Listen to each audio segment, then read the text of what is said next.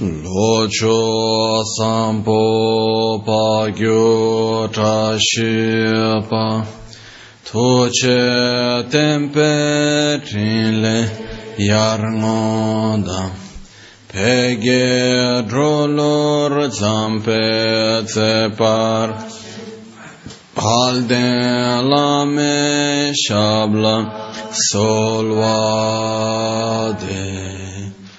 Om A Guru Vajradhar Sumatimu Nishasane Karma Uta Vardanya Shri Varsa Manya Sarva Siddhi Hum Om Guru Vajradhara Sumatimu Nishasane Karma Uta Vardanya वर्षमन्य सर्वसिदे हूँ ॐ गुरु वज्र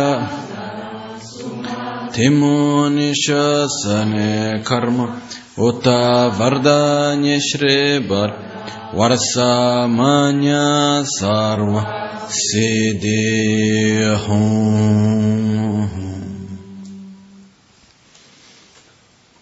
dhāgī chīcū lāma tujī chī nyamdā dālā tujī sikṣu sū gībē shēsān.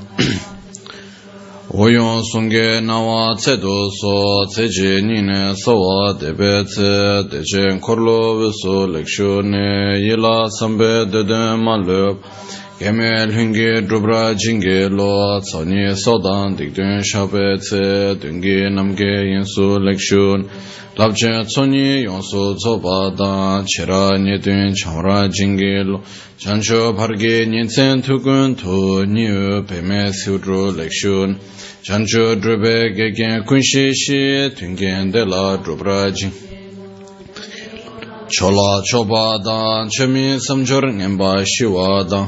chedan tumbe dede malu pa beme lungi rubra jingi dorna tengne tsera tamche dan techi pardu nekab tamche tu rese kemne lama kele me tukje chingi dala siksus gongyab drewe nyamda dacha la jezun lame tuje rab gongne kudan sunge nawa drame tu nyamsu nyungwe kesan tobrash Kewa kundu yonda lama dan rame chuki pela long shuchi sada lamgi yonde rabzo dorje changi kopa nyurto vishu. Pakyukyu kudan dagi long pakyukye sundan dagi pakyuke tudandagi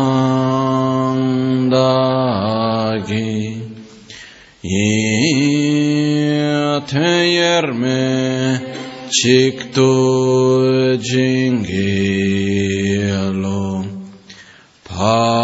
pakyuke kudan dagilo pa kyo ke sundan da gina pa kyo ke tudan da gin tön yerme çıktı jingilo ma kyo ke kudan dagilum ma köke sundan dagina ma köke tudan dagin tön yerme çıktı cingelo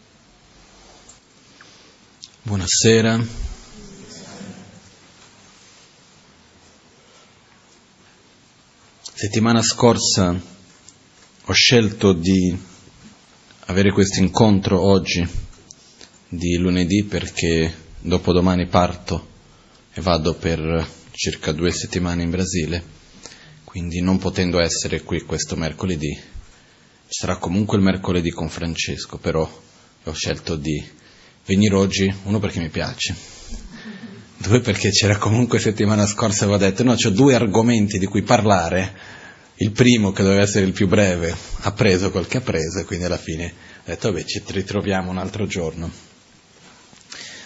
E oggi in realtà ci sarebbero due argomenti anche che vorrei affrontare. Cominciamo comunque dal primo.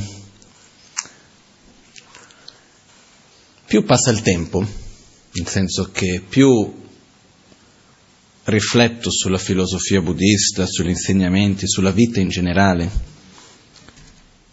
Io, nel mio modo di essere, come ho già detto questa settimana scorsa, sono una persona, io ho detto che parlo poco, ma io sono in realtà una persona che pensa poco, veramente ho pochi pensieri, nel senso che ho poco dialogo interiore, non sto lì a pensare, a parlare con me stesso più di tanto. Quando c'è da pensare si pensa, se no uno sta rilassato, no? Questo è un po' il mio modo di essere. Però osservando quello che accade che anche se non sto lì a pensare sulle cose più di tanto, nel passare degli anni esiste una riflessione che avviene su diversi argomenti e ogni volta il mio modo di vedere le cose piano piano cambia, come credo che sia uguale così per tutti noi, no? Quindi osservo un pochettino questo processo che avviene.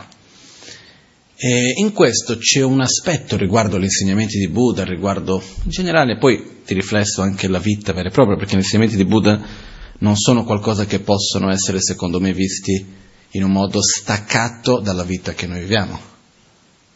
Ci aiutano a vedere meglio il mondo, la realtà, ci aiutano a vivere meglio non solo il mondo in cui viviamo, ma anche noi stessi. No?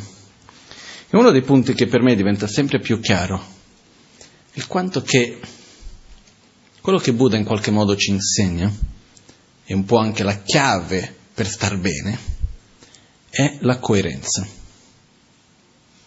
È trovare la giusta coerenza nel modo in cui noi viviamo con il mondo, con noi stessi, con le persone, con le situazioni. Più viviamo in un modo incoerente, più soffriamo. Okay? E ci sono diverse incoerenze che noi sosteniamo. E oggi parleremo di una di queste. Un'incoerenza molto presente nella nostra vita e che genera tanta sofferenza. E voglio proprio parlare in questo termine di incoerenza, perché se no sembra che dobbiamo metterci, che ne so, a realizzare qualcosa di strano, lontano, no, semplicemente dobbiamo in qualche modo certe volte accettare la realtà per ciò che è. E questo già facilita tantissimo le cose, no? Perciò credo che sia già capitato qualche volta a qualcuno, una volta almeno nella vita di ognuno credo che sia già successo, di soffrire quando qualcosa non avviene nel modo come uno si aspetta. Succede, no? Può capitare. Succede qualcosa e dice ma come? Non doveva essere così. o se no succede qualcosa in cui anche un'altra cosa che viene parte da questa stessa storia. Viviamo, abbiamo una persona, che sia una persona, che sia una situazione, che sia un luogo, che sia un oggetto, che lì ci piace, è sempre lì, ok, ha quasi un punto di riferimento per noi, a un certo punto della nostra vita ci troviamo davanti a questa persona, oggetto, luogo, quel che sia, ed è cambiato. Come mai? Come si è permesso? La colpa di chi è? Perché non doveva essere cambiato. Ossia, è già successo qualche volta che siamo rimasti male quando qualcosa è cambiato. O meglio, quando ci siamo accorti che era cambiato. Succede, no? Perciò, insieme con questo fatto che parlavo della coerenza e incoerenza, io credo anche in questo in generale, come facciamo a sapere se abbiamo una malattia o no? I sintomi. Andiamo a vedere se abbiamo dei sintomi o no. Di solito andiamo dal medico perché è quello che sa leggere i sintomi, no? C'è questo sintomo, quindi vuol dire che hai questa malattia perciò la cura dovrebbe essere questa piuttosto che quell'altra. Il dolore è in realtà molto prezioso in quanto ci fa vedere che c'è qualcosa che non va in noi. No? Esiste questa patologia in cui la persona non ha assolutamente dolore ed è una cosa terrificante. Una persona che non sente mai dolore dopo pochi anni di vita è completamente rotto. Perché non, non, non, sente che si brucia, non sente freddo, non sente caldo, si rompe tutto. Ci sono bambini che nascono con questa patologia. No? Invece quando abbiamo un dolore vuol dire c'è qualcosa che non va in noi, è come un allarme che suona. Noi abbiamo di solito la tendenza un po' superficiale di voler spegnere l'allarme e fregarci del perché l'allarme suona. Invece è più importante capire il perché l'allarme sta suonando, a quel punto ovviamente devo spegnere l'allarme, perché non è piacevole, però devo andare a capire il perché. Che ne so, ho mal di testa, non basta solo eliminare il mal di testa, perché ho mal di testa? È il fegato, eh, di qua e di là, che ne so io, vado a capire del perché di quella cosa, no? Nello stesso modo che il dolore è un segno che c'è qualcosa che non va, in questo caso nel nostro corpo di solito, la sofferenza è un segno che c'è qualcosa che non va nel nostro modo di essere. L'insoddisfazione, ma la sofferenza in se stessa è un segno che noi stessi abbiamo per dire guarda che sto, sono incoerente, sto facendo qualcosa di sbagliato, non, nella, non sono nella giusta direzione. Okay? Perciò, come facciamo di solito a sapere se il nostro modo di agire è giusto o no? Ci porta a sofferenza o ci porta a benessere? Più o meno è quello, in poche parole. Okay? Perciò modo di agire intendo dire principalmente la nostra attitudine interiore dinanzi a una situazione, il, nostro, il modo di viverla, il modo di relazionarci con quello. Perciò quello che accade è che esiste questa attitudine che qualcosa cambia, rimaniamo male. Soffriamo. Io credo che senza scherzi abbiamo sofferto già tantissime volte perché qualcosa sia cambiato da piccole sofferenze a grosse sofferenze, difficoltà di accettare certi cambiamenti. Ma perché questo è così? Poi andiamo a cercare il colpevole di perché quella cosa non è più come secondo me doveva essere, eccetera, eccetera, eccetera. Okay? Perciò, senza metterci a filosofare, nella nostra esperienza diretta, accettiamo i cambiamenti o no? Vogliamo che le cose siano così come vogliamo noi. No? E poi è strano, no? Perché quello che vogliamo è un po' così. Succede qualcosa di bello, ci aspettiamo che duri per sempre.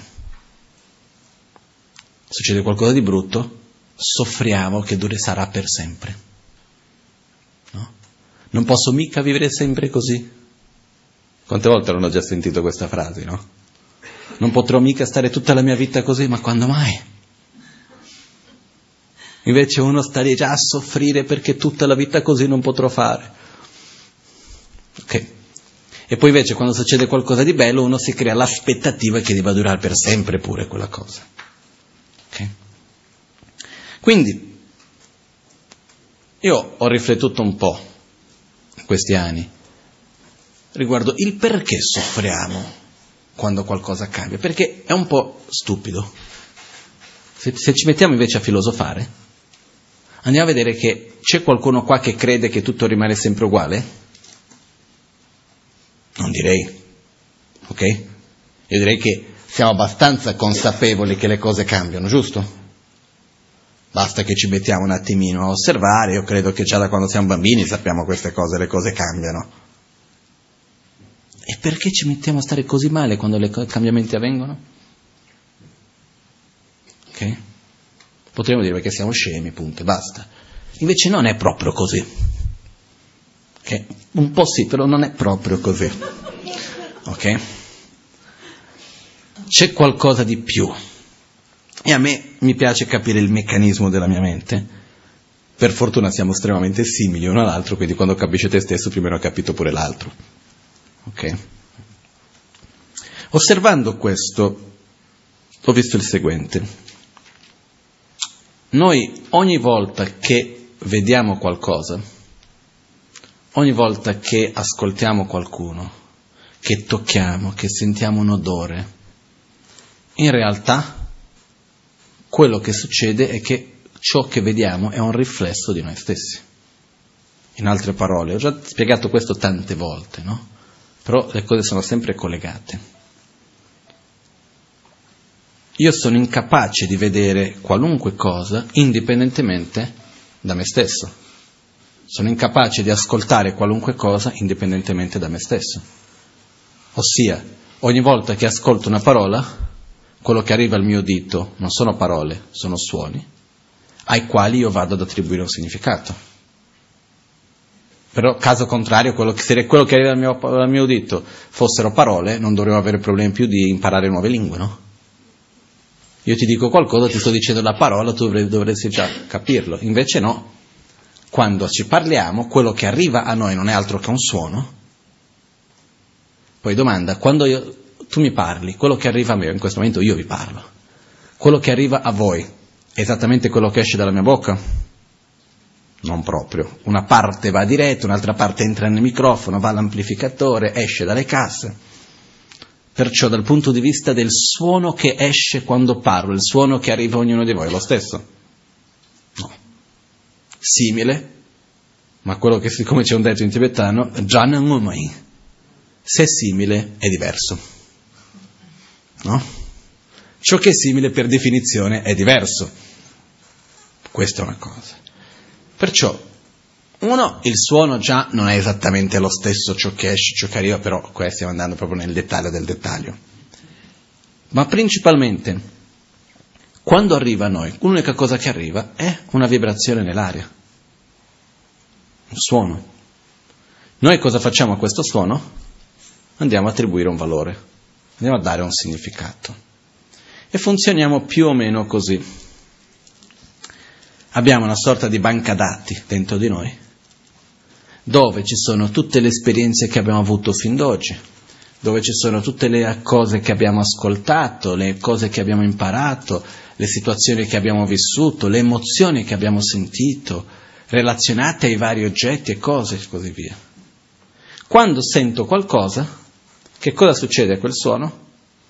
Io vado a cercare un qualcosa, un'immagine che ho, un'immagine mentale, che si vada, che possa ehm, adattarsi all'oggetto che c'è davanti a me, che sia un suono, che sia un oggetto visivo, che sia un oggetto tattile, un odore, un gusto. Ok?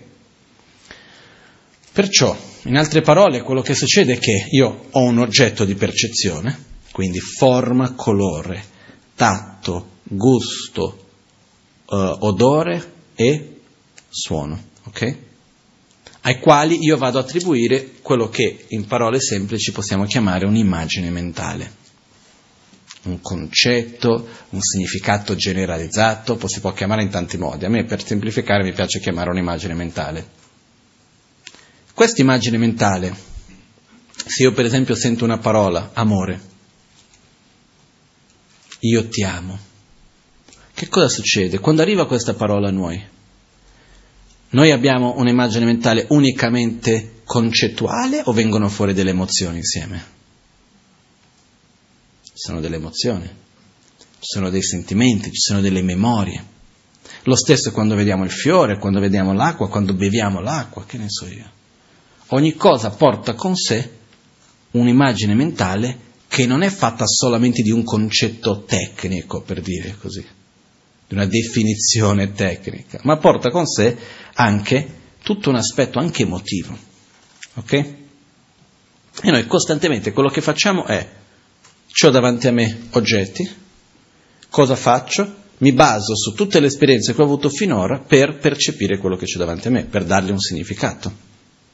Perciò si può anche dire che ogni momento quello che io vedo, in questo momento io sto vedendo voi, voi siete un riflesso di me stesso, per me. Così come voi mi vedete, io sono un riflesso di voi, in qualche modo. Questo non vuol dire che io non esista o che voi non esistete, ma vuol dire che io non posso percepire voi indipendentemente da me. Quindi il modo in cui io vi vedo, come apparite me, è un riflesso di me. Okay? Per questo il mondo esterno è un riflesso del mondo interno, costantemente. Però cosa succede? La realtà esterna sì esiste, ok? Se io prendo qualunque oggetto, questo tavolo, veniamo qua, tutti lo possiamo toccare, ok? Però esiste in un modo, in, in una dipendenza dalla realtà interna di ognuno di noi. Perciò, in che modo che avviene questa relazione tra il mondo cosiddetto esterno e il nostro mondo interno? Ed è qui il punto importante. Il mondo esterno è impermanente. Che cosa vuol dire essere impermanente? Impermanente in tibetano si dice kechi kechi gijikpa, o se no kechigma. Il nome vero è mitakpa, non permanente, takpa vuol dire permanente, mi e non, non permanente, mitakpa. Ma la definizione di impermanenza è kechi kechi gijikpa. Kechi vuol dire istante, Kechik Kechik, di istante in istante, Gidjikpa, che di istante in istante si trasforma. Jik vuol dire trasformare. Ok? Kechi Kechi Gidjikpa o Kejikma, perciò che si trasforma di istante in istante. Ok? Ciò è impermanente. Esistono fenomeni impermanenti che esisteranno per sempre. Per esempio la mente che continua di vita in vita, è sempre in trasformazione, però questo non vuol dire che un giorno cesserà di esistere. Ok? Perciò, quando si dice qualcosa di impermanente, non vuol dire che quella cosa un giorno non esisterà più, ma vuol dire che in quanto esiste è sempre costantemente in trasformazione. Ok? Perciò tutti i fenomeni, così per dire esterni, anche fenomeni interni, ma adesso parliamo di quelli esterni, sono fenomeni impermanenti e sono costantemente in trasformazione. Però, io quando vedo questi fiori, i fiori sono in trasformazione o sono fermi? Sono in trasformazione, giusto? Però, se io guardo i fiori, se noi adesso guardiamo questi fiori un attimino, ok? Chiudiamo gli occhi Riusciamo ad avere un'immagine mentale del fiore? Riguardiamo un'altra volta? Bene, chiudiamo gli occhi un'altra volta. Abbiamo ancora un'immagine mentale dei fiori? Ok. Adesso se io tolgo i fiori, l'immagine mentale c'è ancora o no? Sì. Adesso riguardiamo il fiore un'altra volta. L'immagine mentale è la stessa o è cambiata? Abbiamo una nuova immagine mentale o è la stessa? È la stessa. Il fiore è cambiato o no senza filosofare? No. Filosofando? Sì. Perciò, perché non vediamo i cambiamenti? Che cambiamenti sono avvenuti nel fiore? Se vi avete detto che è cambiato, che cosa è successo? se noi riuscissimo ad avvicinarci così tanto a vedere il fiore, vedremo che è leggermente più secco piuttosto che invecchiato, che qualcosa è cambiato nel colore, più... dei minimi cambiamenti ci sono stati. Okay? È come se mi guardate adesso, poi chiudete gli occhi, riaprite, la mia barba è cresciuta. Non ci siamo accorti, però in qualche modo è successo, ok? Perciò quello che succede è che non, per, perché che per noi continua lo stesso oggetto? perché la nostra immagine mentale non riesce a tener conto dei piccoli cambiamenti. Perché questo? Perché abbiamo un'immagine mentale abbastanza grossolana. Più è grossolana l'immagine mentale, meno riusciamo a percepire i cambiamenti. Ma qual è il punto principale? Che noi ci relazioniamo con gli oggetti tramite un'immagine mentale. Mentre l'oggetto è costantemente in trasformazione, la nostra immagine mentale no. La nostra immagine mentale per definizione è permanente. In quanto esiste non è costantemente in trasformazione. Anche, posso generare una nuova immagine mentale, ma in quanto ho quell'immagine mentale non è costantemente in trasformazione. Ok? Noi quando vediamo gli oggetti crediamo di relazionarci direttamente con l'oggetto, ma in realtà ci relazioniamo con l'immagine mentale che abbiamo dell'oggetto.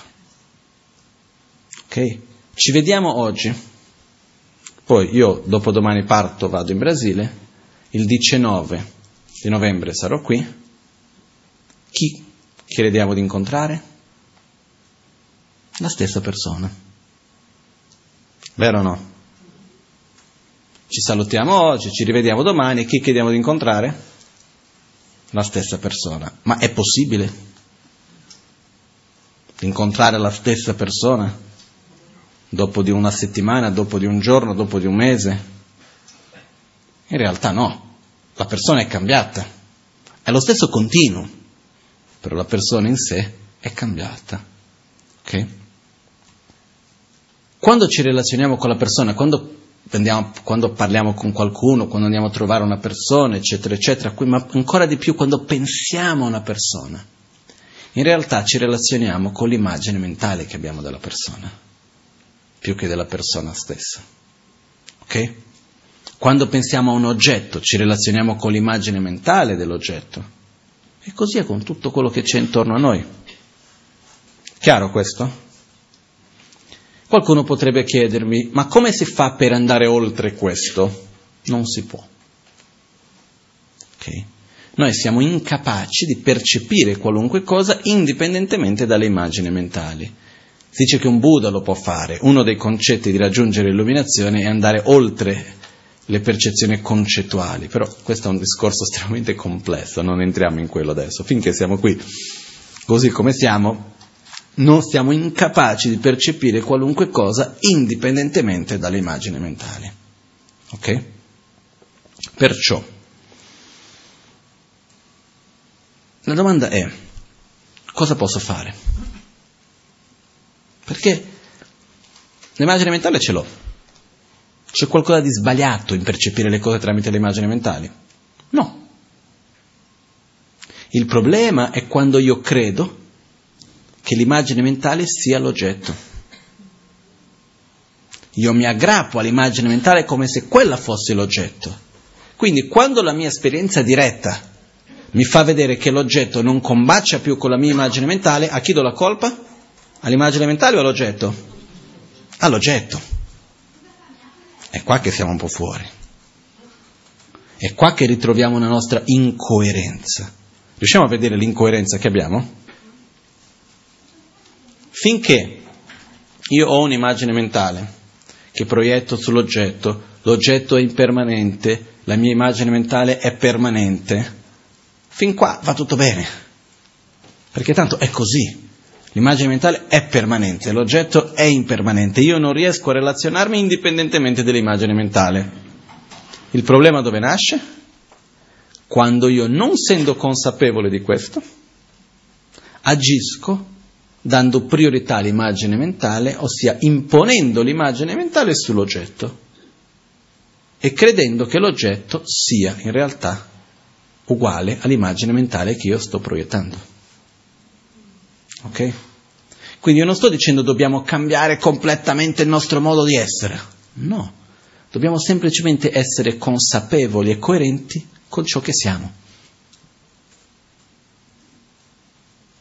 Ok? Perciò, in realtà è così semplice.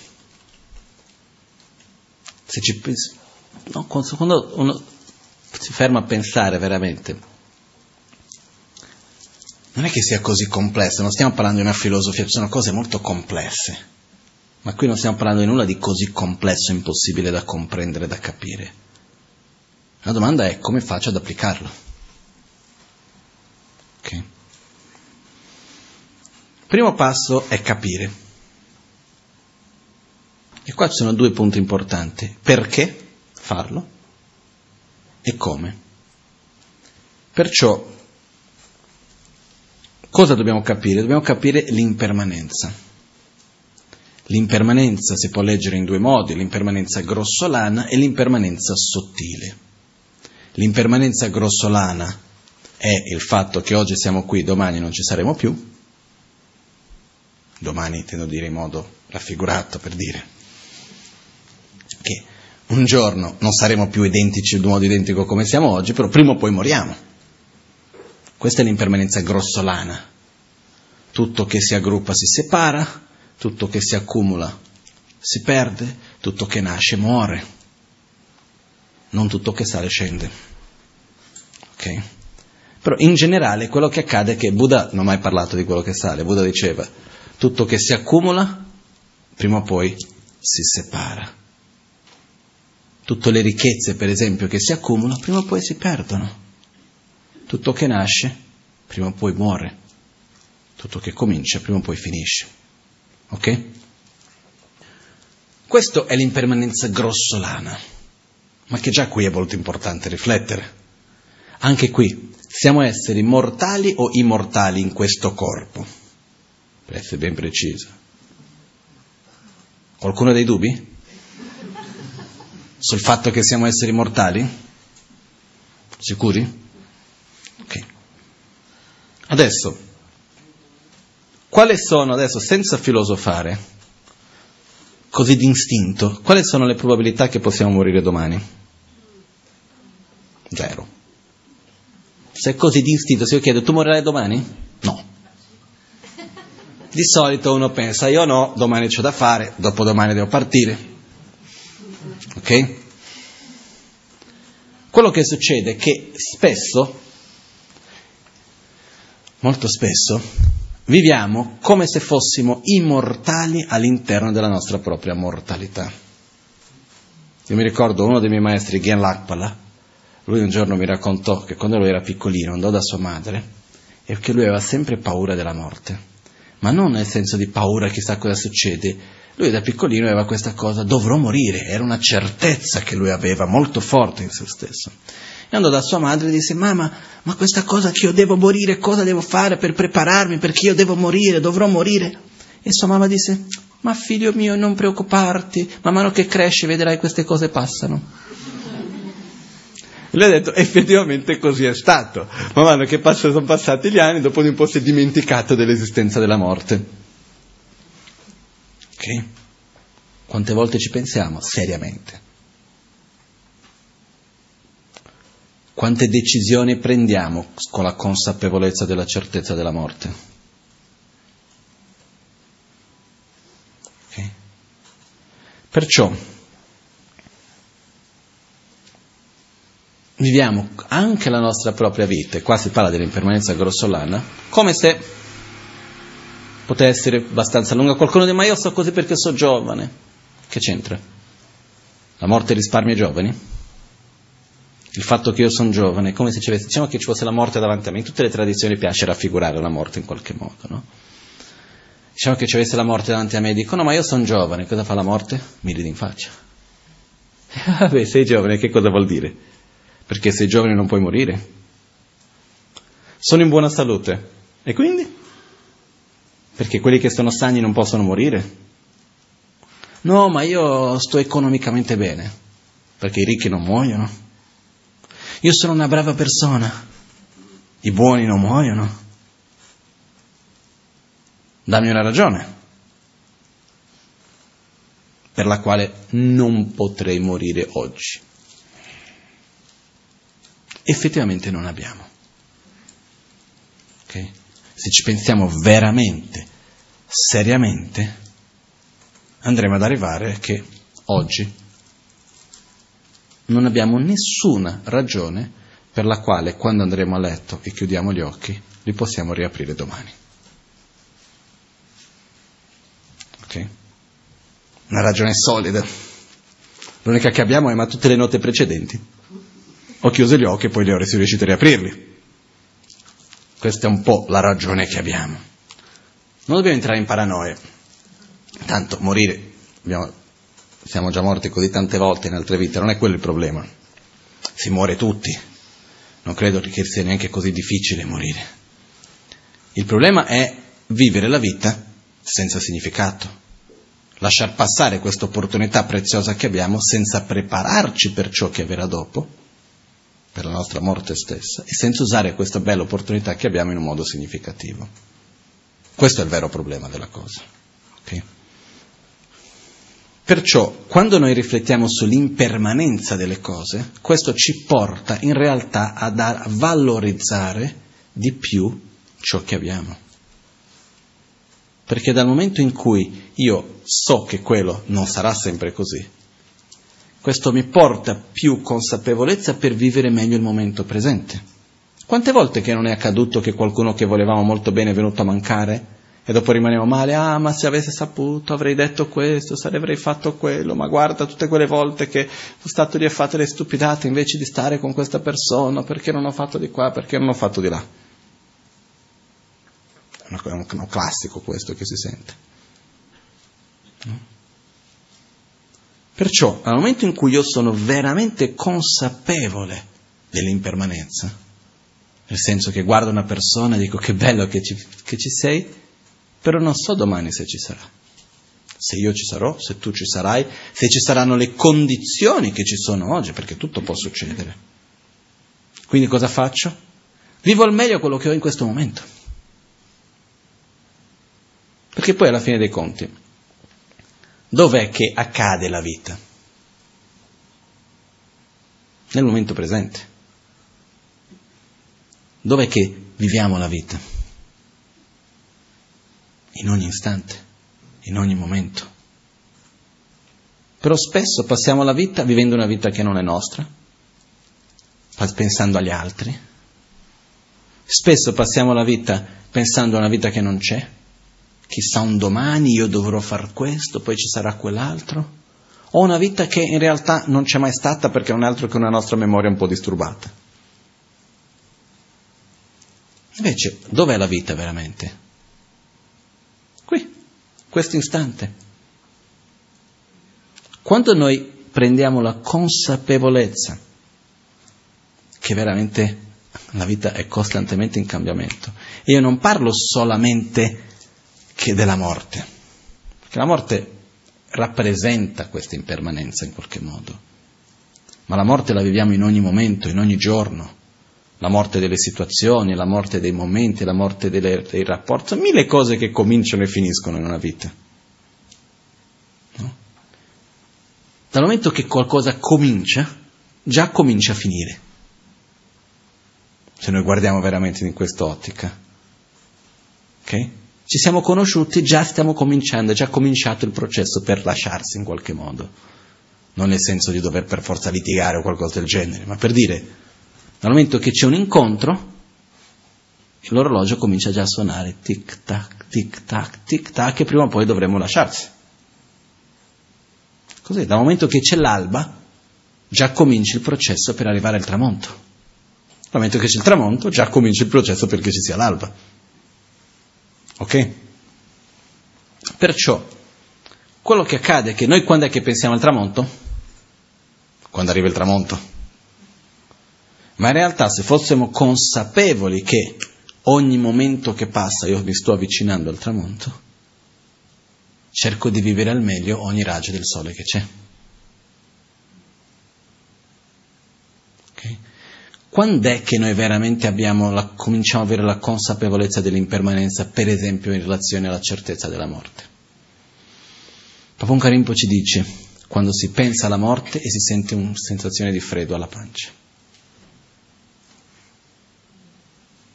No?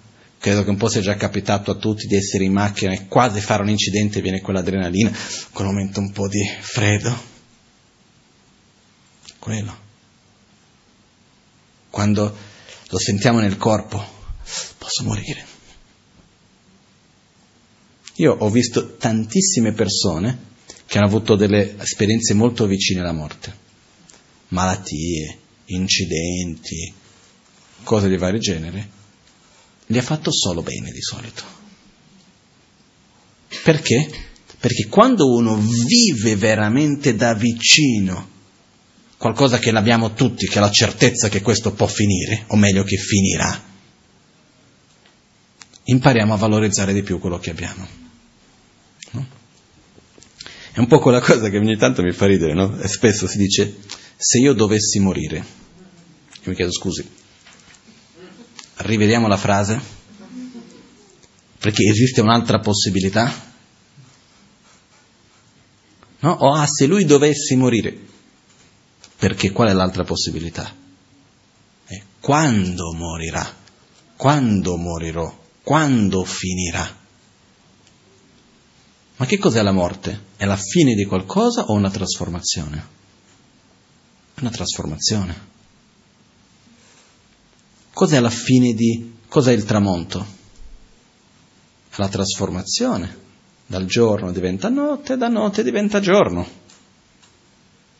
Quindi anche qui vedere i cambiamenti non come una cosa che ormai quello è finito, ma si è trasformato. Da una cosa nasce un'altra, costantemente così. E meno male che ci sono queste trasformazioni. Il punto che è importante è quello che per veramente poter vivere la vita al pieno, in modo profondo, in modo anche sicuro in un certo modo. Dobbiamo essere consapevoli della sua fragilità. Perché quando io sono consapevole della fragilità di qualcosa, io so veramente ammirarlo. So vivere sua, nel modo pieno quello che ho. Questo non vuol dire che non possiamo fare progetti al futuro, ma vuol dire che dobbiamo vivere al pieno il presente. Ok? E quindi quando si parla di impermanenza grossolana è questo. Impermanenza grossolana è il fatto di ricordarci che le cose cominciano e le cose finiscono. È il fatto di ricordarci che così come si nasce si muore. E quindi di ritornare al momento presente perché è l'unica cosa che veramente abbiamo. Perciò lo dobbiamo vivere bene. No? Oggi è il futuro di ieri, il passato di domani. Dobbiamo viverci bene il momento di oggi, questo istante in cui noi siamo. Quanto spesso soffriamo per il presente?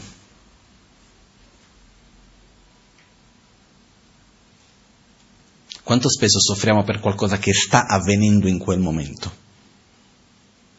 Quando abbiamo dolore fisico principalmente. Ok?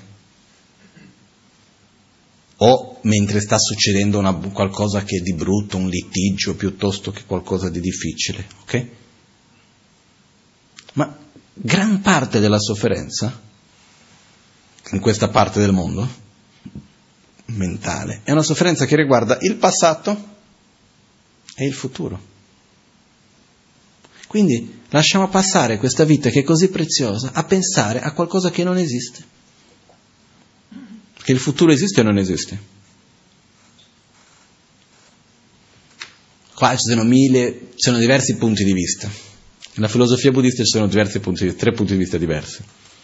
C'è chi dice che non esiste, c'è chi dice che il futuro è permanente, perché è comunque un'idea che rimane lì, e c'è chi dice che il futuro esiste ed è impermanente. La stessa cosa il passato, il passato anche è impermanente. E questo è bellissimo. Arriviamo magari a questo, ok? Qual è la definizione di passato, presente e futuro?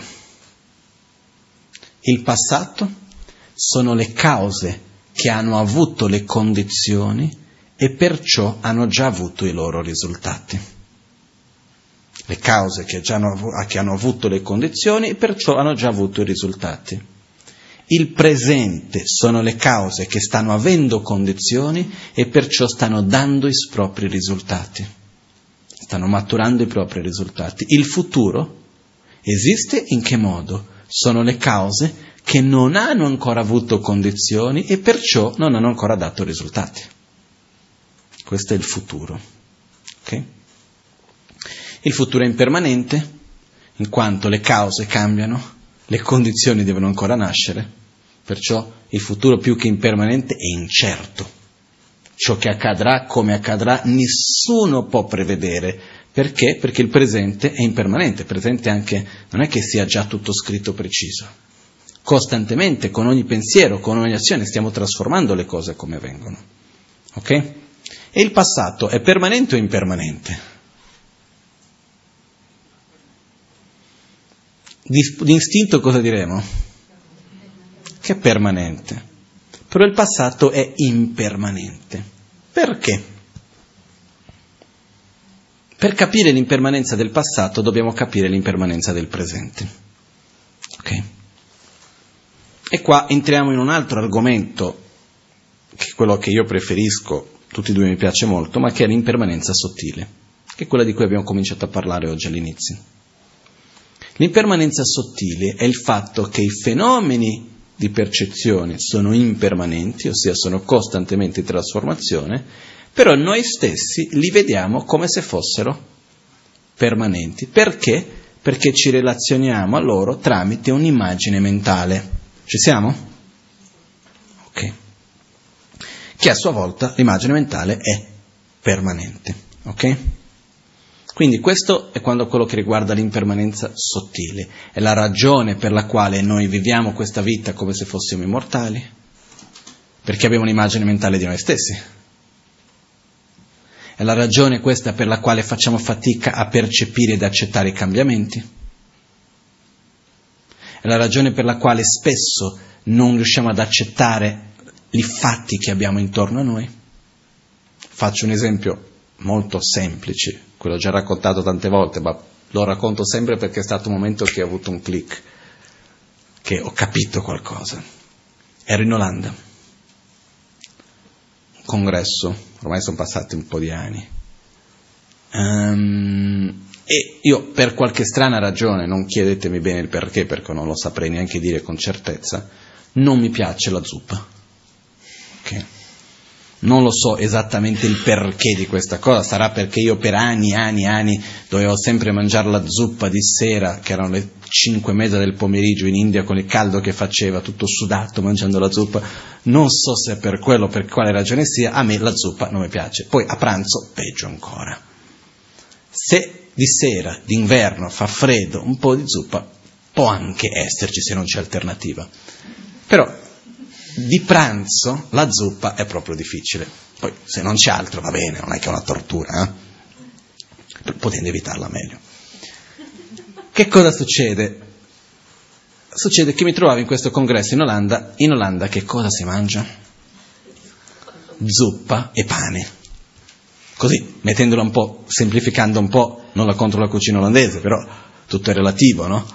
Però quello che succede è che quando mi trovavo in quel congresso lì, ora di pranzo, cosa c'erano? Sorta di panini e la zuppa. Avevo fame. È vero che non mi piace, ma non sono così testardo. Perciò ho preso la zuppa, stavo lì, mangiando la mia zuppa. A un certo punto viene una persona che mi conosce bene e mi chiede, ah, come va il tuo pranzo? E disse, hm, zuppa per pranzo, peggio di così. Ma subito dopo che l'ho detto, mi sono osservato e ho detto, ma la zuppa è buona, mi sta piacendo. Il gusto era buono, la temperatura era giusta, la testura era buona. Mi ricordo ancora una zuppa un po' giallina, un po' arancione, non mi ricordo bene di che cos'era, comunque era buona. Finito di subito la prima coppetta di zuppa, primo pensiero, voglio ancora. Risposta, non posso perché a me non mi piace la zuppa. Ok? Incoerenza. Immagine mentale, non mi piace la zuppa. Esperienza diretta, la zuppa è buona. Dove, che cosa c'è che non va?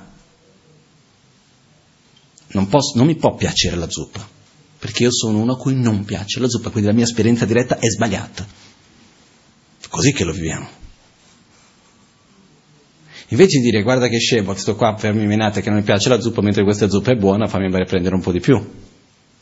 Non è vero che non mi piace la zuppa. Ok? Cosa succede? Abbiamo un'immagine mentale anche di noi stessi. E quando la nostra esperienza diretta è incoerente, è diversa dell'immagine mentale che noi abbiamo, spesso rimaniamo attaccati all'immagine mentale invece di accettare l'esperienza che stiamo avendo. Ok? Quello che sarebbe più sano è accettare l'esperienza e aggiornare l'immagine mentale. Però questo facciamo un po' di fatica a fare questo. Perché? perché siamo molto attaccati all'immagine mentale, sia quella di noi stessi, sia quella degli oggetti, sia quella delle persone, sia quella di tutto quello che ci abbiamo intorno a noi e anche di noi stessi. No? Quindi quello che succede è, in questa impermanenza sottile, la non comprensione del modo in cui le cose avvengono, ossia che i fenomeni sono impermanenti, l'immagine mentale è permanente, ci relazioniamo tramite questo, ci porta costantemente a vivere in conflitto con noi stessi, con le persone, con le situazioni e così via. Però che cosa abbiamo visto? Che la nostra esperienza di realtà è composta da due parti. Adesso io sto semplificando, eh? se dovessimo entrare nei dettagli filosofici la cosa è più complessa, però per semplificare diciamo che è fatta di due parti. Abbiamo quello che viene chiamato la base di imputazione, che per così dire è la realtà esterna, e abbiamo il nome che andiamo a attribuire, il significato che andiamo a dare, l'immagine mentale che abbiamo a imputare sull'oggetto. Ok? Ci siamo? Che cosa succede? Se io cambio l'immagine mentale che ho su qualcosa, quell'oggetto cambia o rimane lo stesso nella mia percezione della realtà? Cambia. Prendiamo un esempio qualunque. Mm. Prendiamo lo stesso esempio che ho già fatto un'altra volta. Sto camminando per strada, a un certo punto viene qualcuno di corsa, mi spinge. Cado per terra, rompo il braccio, sbatto la testa, finisco in ospedale, frattura esposta, di qua di là, sto male. Che sentimento ho verso la persona che mi ha spinto? Attrazione, avversione o indifferenza? Avversione per essere gentile, no? Quel bastardo che mi ha spinto, come mai si è permesso, ma che cosa gli ho fatto, ma perché mi ha fatto questo, di qua e di là, eccetera, eccetera, eccetera. Ok? Quindi ho un sentimento di avversione verso quella persona perché che cosa mi è successo? Qualcuno mi ha fatto del male. Chiaro? Questo è il mio passato. Mentre sogno in ospedale, dopo di un po' arriva la polizia per far vedere quello che... e ci avevano un filmato di una telecamera di sicurezza da qualche parte di quello che è successo. E accade che si vede che da qualche parte dietro, che ne so, c'era una macchina con degli attrezzi, un, una costruzione, qualcosa, c'era una sbarra di ferro che stava venendo a tutta velocità da dietro di me a prendermi sulla testa. Questa persona ha visto questo, mi ha spinto per terra e ha in realtà salvato la mia vita. Okay? Vedo questa scena che non mi ero accorto perché stavo camminando, veniva da dietro la sbarra, la persona che ha visto mi ha spinto, sono caduto per terra, non mi sono accorto di quella sbarra, sono rimasto molto male che mi sono fatto male. Dopo che vedo la scena che in realtà quella persona ha salvato la mia vita e si è messa pure in pericolo per salvare la mia vita, che sentimento ho verso la persona? Attrazione, avversione o indifferenza? Gratitudine per dire. Gratitudine. Che cosa mi ha fatto quella persona? Mi ha fatto del male o mi ha fatto del bene? mi ha fatto del bene, anche se poi mi ha fatto del male, nel senso che sono caduto, mi sono fatto del male fisicamente, però in realtà l'azione della persona è stata un'azione positiva nei miei confronti. Mi fa ancora male il braccio? Sì, mi fa ancora male la testa, sì, sono ancora in ospedale, sì, la persona mi ha ancora spinto, sì. Però il mio passato è rimasto lo stesso e è cambiato. Cambiato, perciò il passato è impermanente. Basta che io cambi il mio modo di vedere ciò che è accaduto che cambia la realtà. E non è che sta cambiando la mia interpretazione del passato, è cambiato ciò che è accaduto. Prima una persona mi aveva fatto del male, dopo una persona mi ha fatto del bene. Sono due realtà molto diverse, che portano delle conseguenze successive molto diverse. Se io si ero rimasto sul fatto che la persona mi ha fatto del male, per tutta la vita magari avevo una rabbia che qualcuno ogni volta che guardavo il mio braccio, che c'era la cicatrice piuttosto che, magari veniva una rabbia di quello che mi ha fatto del male. Invece vedendo quello che è accaduto, quando guardo il braccio dico, ah che bello, quello mi ha salvato. Come sono fortunato. Quindi cambia.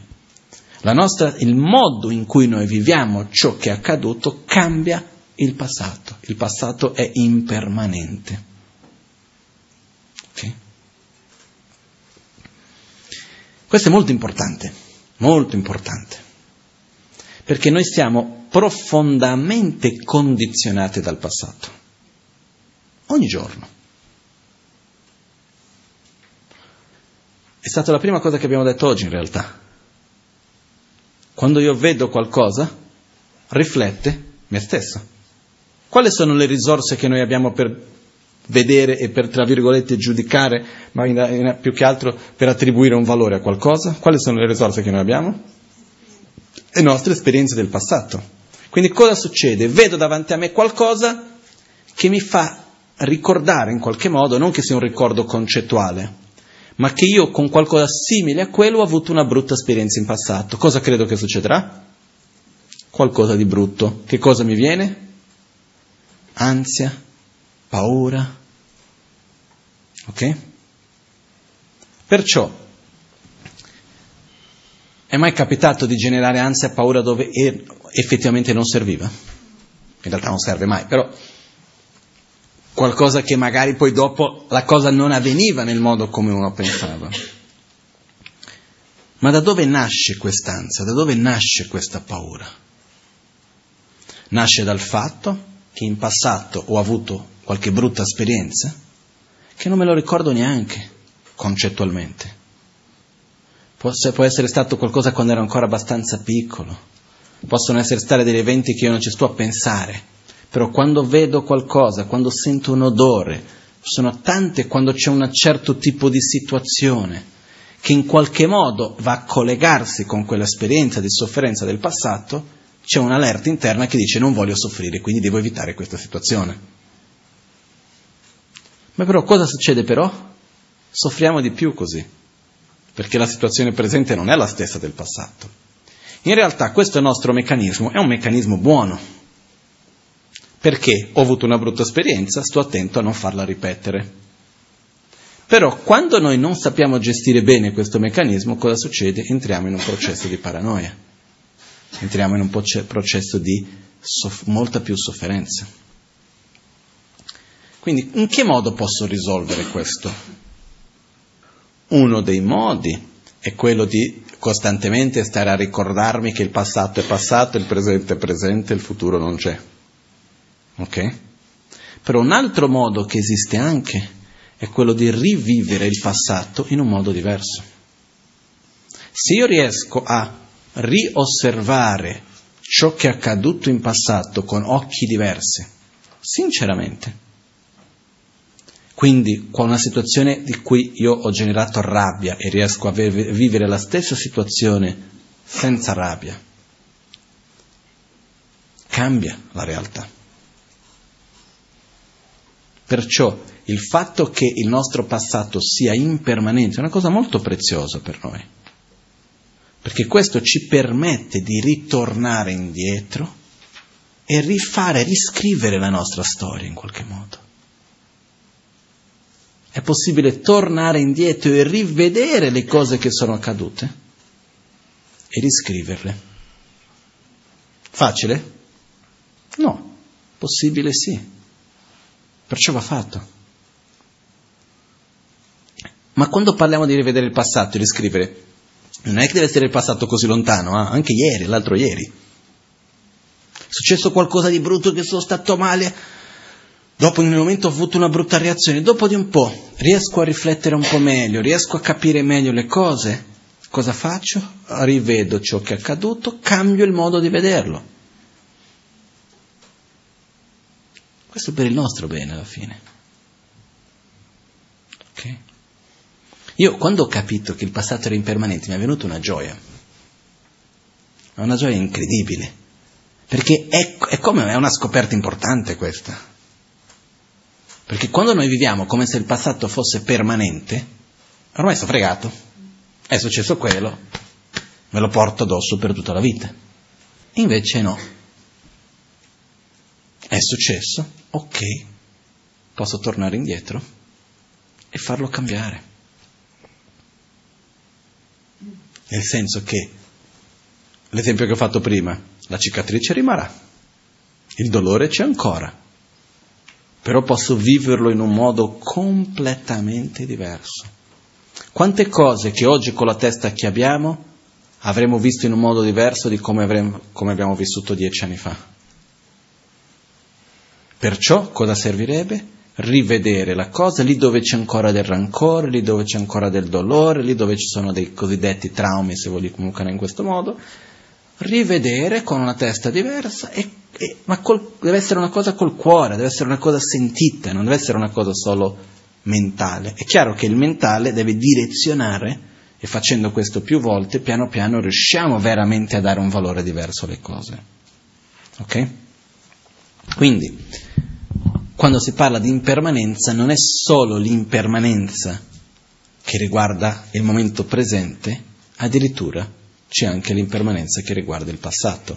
Anche perché c'è un'altra cosa, il passato è costantemente in trasformazione, perché la nostra memoria cambia. Oggi cosa esiste del passato? La nostra memoria. La nostra memoria rimane sempre stabile o no? Mi è mai capitato di raccontare una bugia così tante volte che dopo di un po' uno già non sa più distinguere veramente cosa è successo di quello che non è successo? No? Succede qualcosa, uno fa la storia un po' più grande e di qua poi passano degli anni, cambia una cosa di là, hai tolto un pezzettino e hai aggiunto un altro, una persona ti ha raccontato qualcosa, poi tra quello che l'altro ti ha raccontato e quello che la tua memoria, le due cose si sono mischiate, non sai veramente come sono le cose. Succede, no? Perciò il passato è comunque costantemente trasformazione. Perciò possiamo tornare indietro e cambiarlo. Questo è un concetto che è in realtà molto chiaro nel libro di Orwell 1984, dove costantemente dice che il passato va ricreato, basta che tu racconti diversamente che cambia, no? Però dal punto di vista filosofico nel buddismo è perché tutto esiste nell'interdipendenza tra base di imputazione e imputazione del nome. Ci sono stati eventi che sono avvenuti, che è la base di imputazione, e c'è il valore che io stesso vado ad attribuire. Ok? Perciò,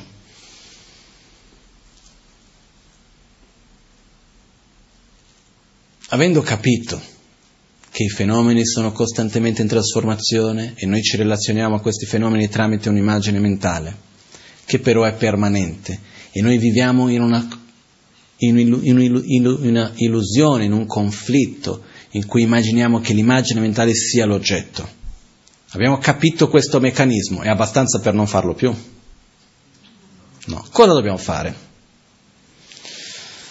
Dobbiamo prima di tutto vedere, cerchiamo un bel nome, posso usare diverse metafore, dobbiamo prima di tutto vedere il nemico dobbiamo vedere il buio, dobbiamo trovare il bersaglio.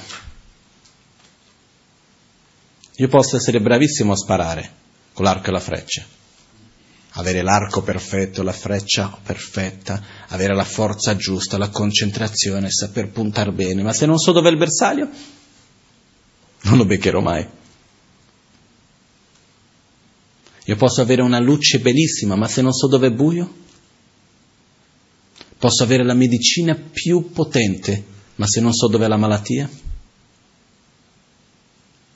Perciò è bello capire le cose, però non basta. Questo è un punto molto importante. Io vedo che spesso in Occidente facciamo un po' fatica in quando si arriva a questo punto perché abbiamo un po' l'aspettativa che basta capire che va tutto a posto. Invece non è così. Una volta che io ho capito qualcosa, ho fatto un primo passo importante, ma è un primo passo.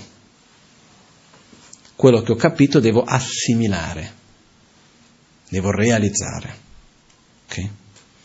Per fare questo, che cosa dobbiamo fare qui?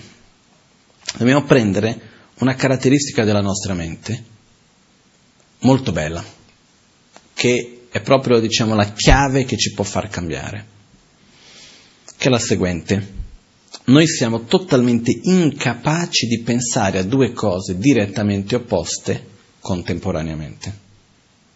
No, l'esempio che ho sempre fatto è non riesco a pensare mi piace l'acqua e non mi piace l'acqua allo stesso momento. Ok, cercate di fare questi due pensieri insieme. Non si riesce. Io riesco a pensare mi piace l'acqua, subito dopo non mi piace, poi mi piace, poi non mi piace. Siamo strani, eh, ogni tanto facciamo queste cose però mentre mi piace non riesco a non piacermi. Ok? Posso dire l'acqua ha un buon gusto, però la temperatura non va bene, posso, che ne so, guardo un film, dico che bella fotografia, però la musica è brutta, uh, gli attori sono bravi, però la storia non è bella, che ne so io, posso, può piacermi un aspetto e non piacermi un altro. Ma non riesco a avere due pensieri direttamente opposti contemporaneamente che questa è proprio un'incapacità nostra. Perciò se io voglio cambiare ed eliminare un certo tipo di pensiero, di attitudine, cosa devo fare? Generare quello che è direttamente opposto. Okay?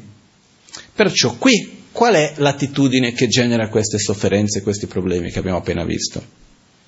È il fatto che i fenomeni appaiono a noi come se fossero permanenti e noi caschiamo. E noi crediamo, noi ci aggrappiamo ai fenomeni come se fossero permanenti. Se noi osserviamo noi stessi mentre osserviamo questi fiori, o qualunque altra cosa, guardiamo i dipinti nei muri, ok? Io guardo un'immagine, questa immagine appare a me come essendo costantemente in trasformazione o appare a me come se fosse permanente? No? Come se fosse permanente, giusto? Bene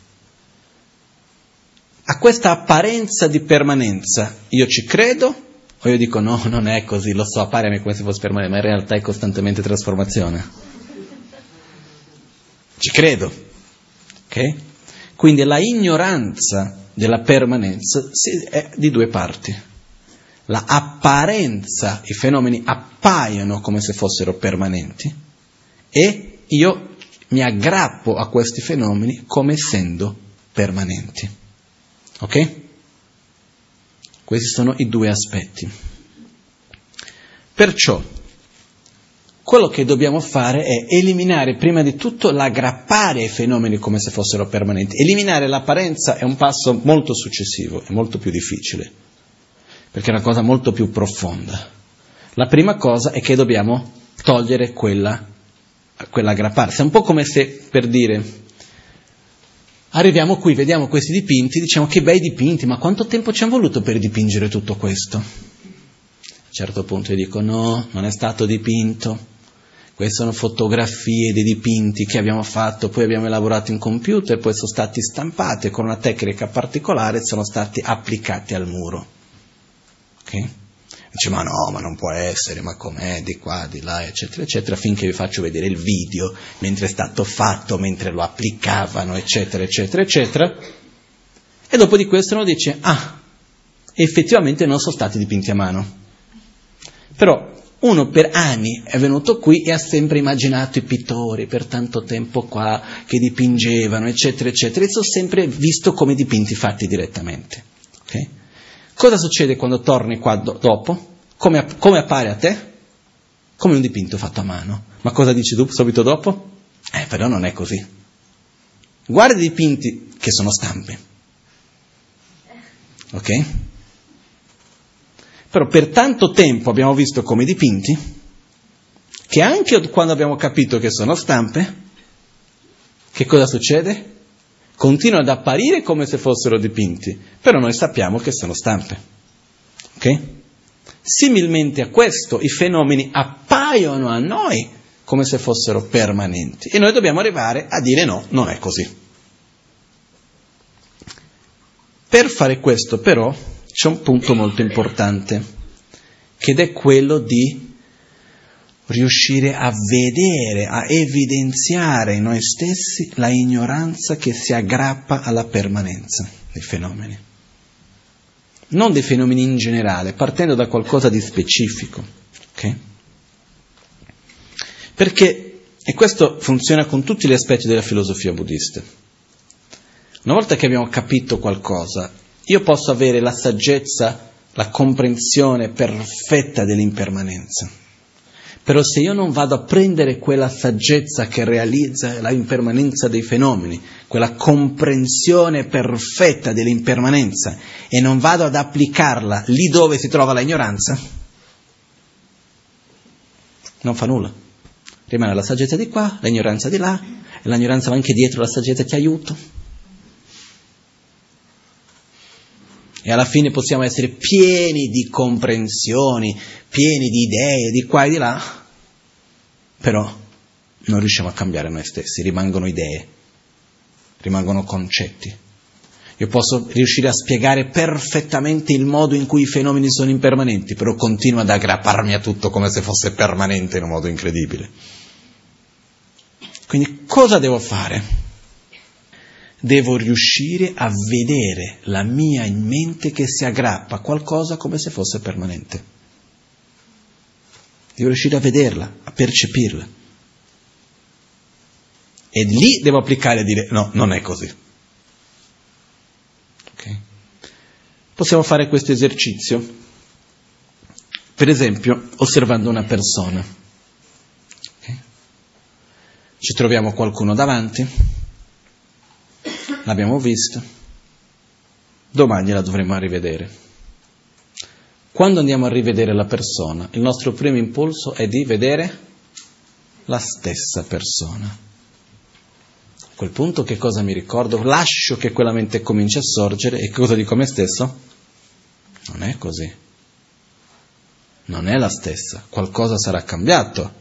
Quindi mi apro per poter percepire ciò che sia cambiato. Già questo piccolo esercizio ci insegna piano piano a cambiare questa attitudine, che è quella di fare aggiornamento dell'immagine mentale.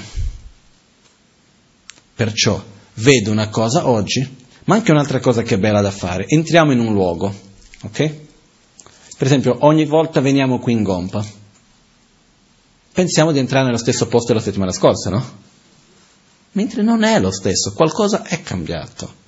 Non vuol dire che dobbiamo diventare pignoli, che dobbiamo cercare ogni cosa che sia cambiata, non è quello. Ma ogni tanto entrare nello stesso luogo e dire fammi entrare in questo luogo come se fosse la prima volta. Fammi percepire dove ci sono stati i cambiamenti, aprire la mente per i cambiamenti. E vedremo che tante cose sono diverse. Vedere che ogni giorno la durata della luce cambia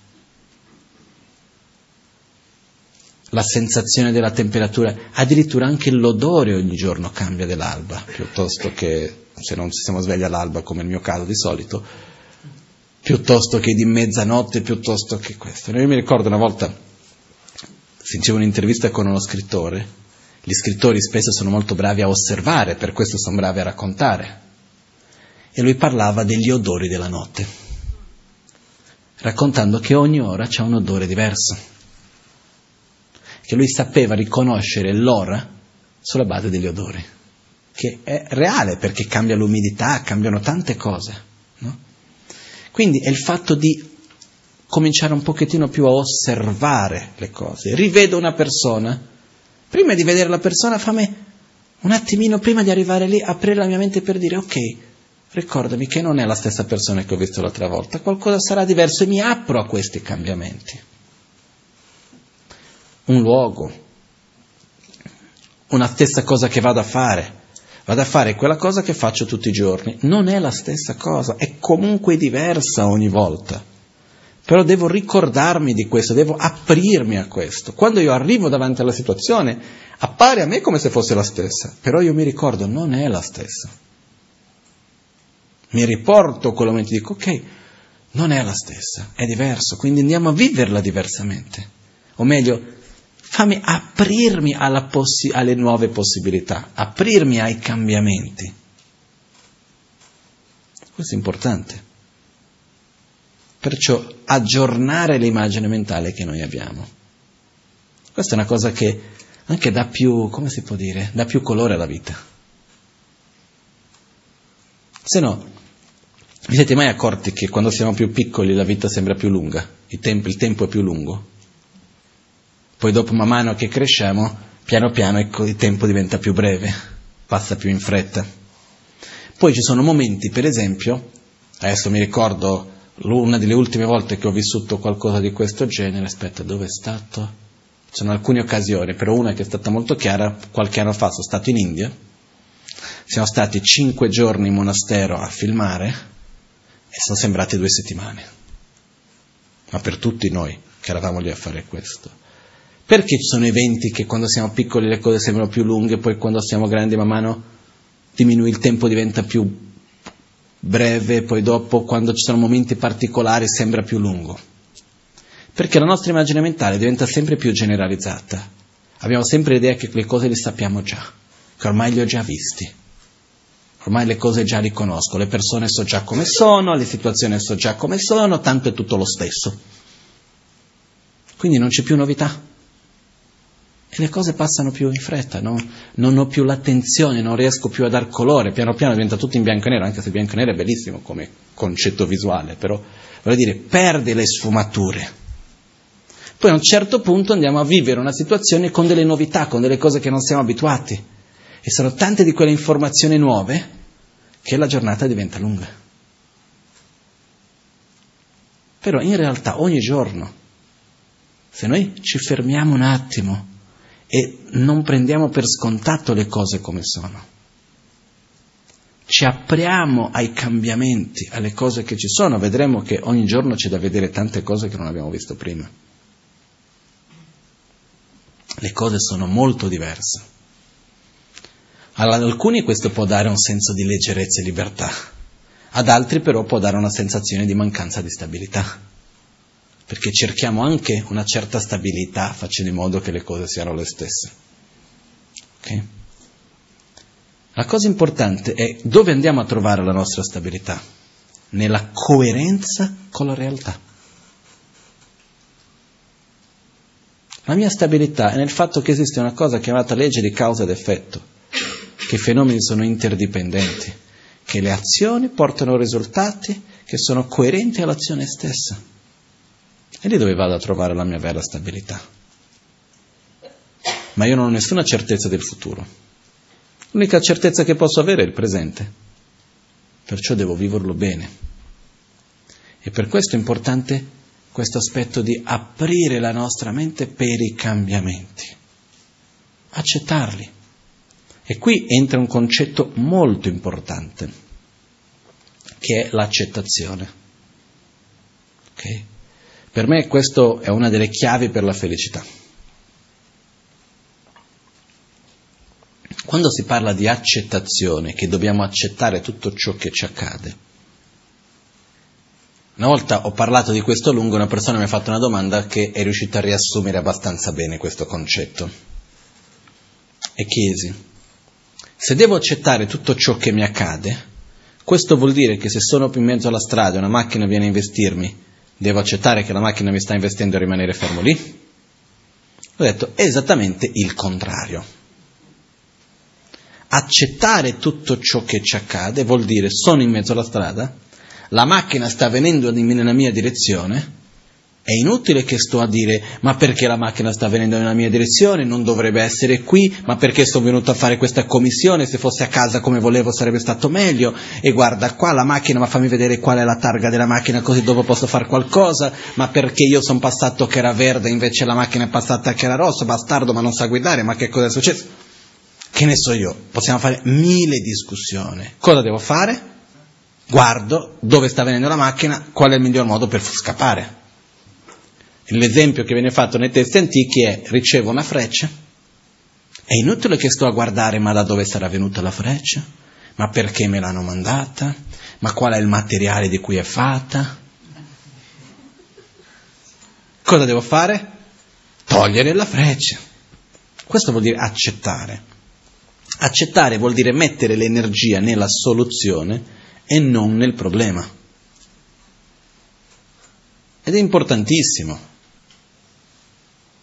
È come si dice in Brasile, in portoghese, o chi non tem solução, solucionado está. Ciò che non ha soluzione, risolto è già. No? O chi non tem solução, solucionado está.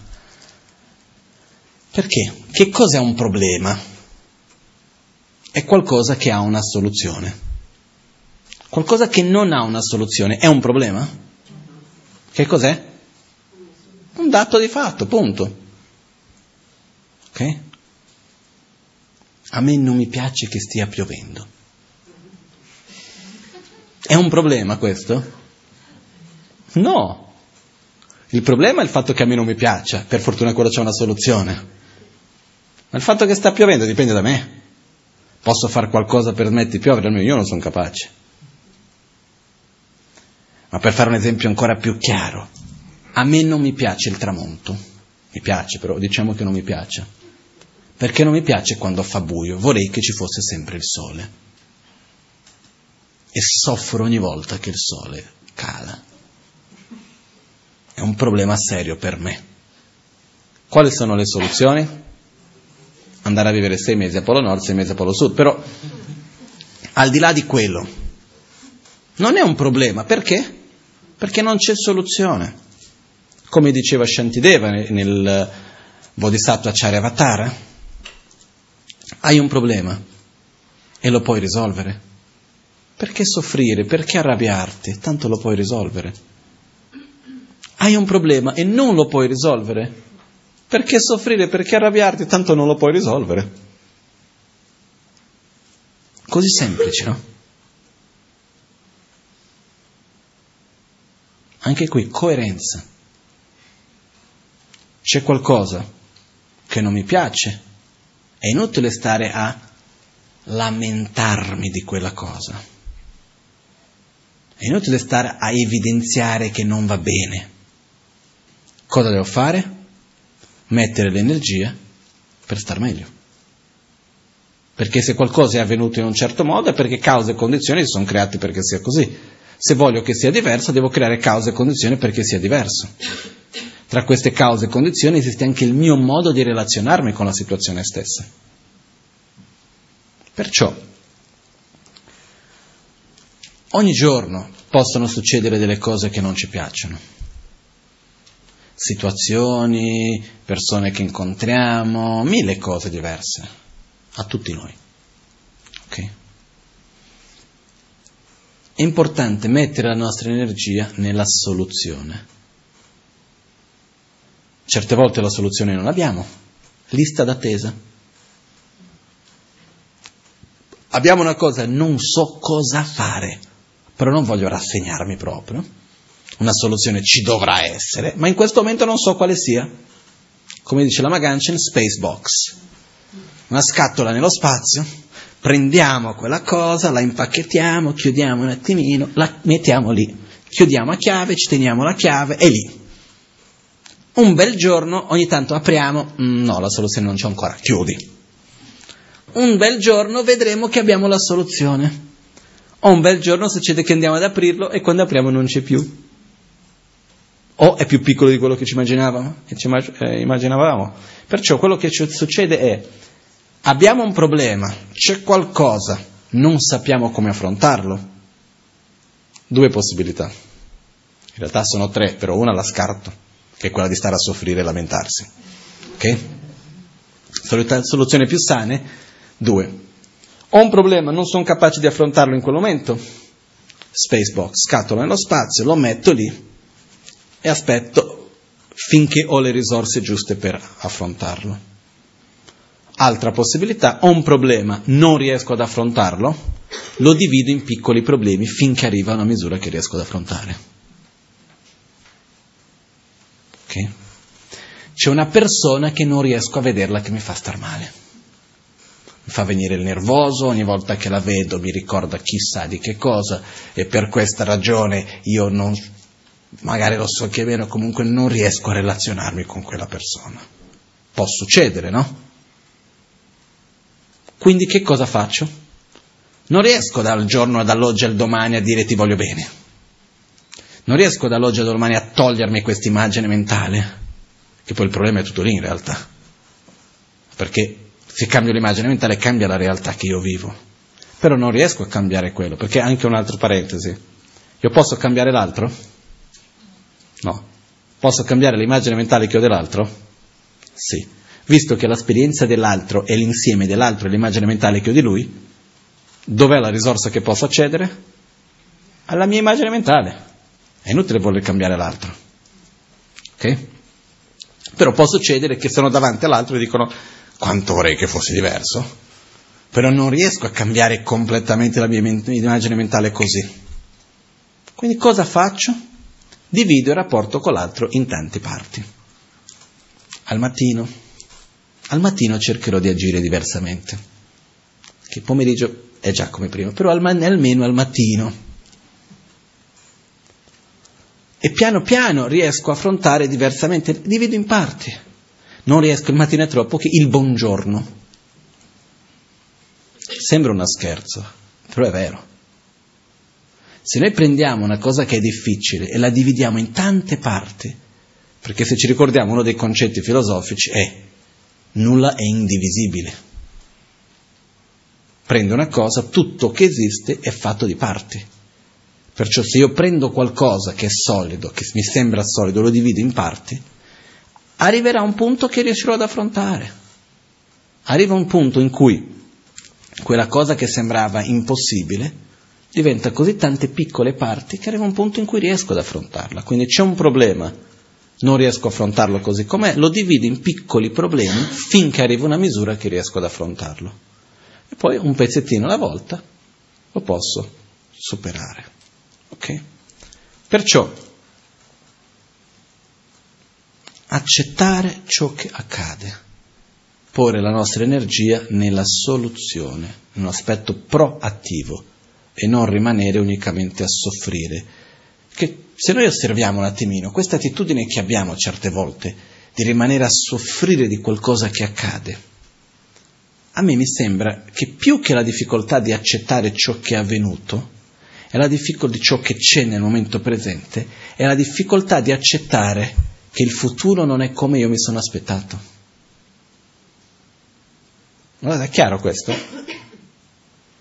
Io ieri mi sono immaginato che domani doveva andare in un certo modo, il domani è diventato oggi, non è come mi sono aspettato, c'è qualcosa di sbagliato, devo trovare un colpevole. E faccio fatica ad accettare questo. Spesso la nostra esperienza del momento presente è ottima, va tutto bene. Però invece non va tutto bene perché? Perché le cose non sono come io mi sono aspettato che dovevano essere. Dovevano essere. Diciamoci la verità, se noi guardiamo con un modo molto obiettivo, che, che problemi veri abbiamo? Io sto parlando di sofferenze fisiche forti, problemi veramente di fame piuttosto che di freddo, piuttosto che di problemi veramente che si possono veramente sentire in un modo solido. Pochi. La maggioranza dei problemi che noi viviamo sono creati da noi stessi.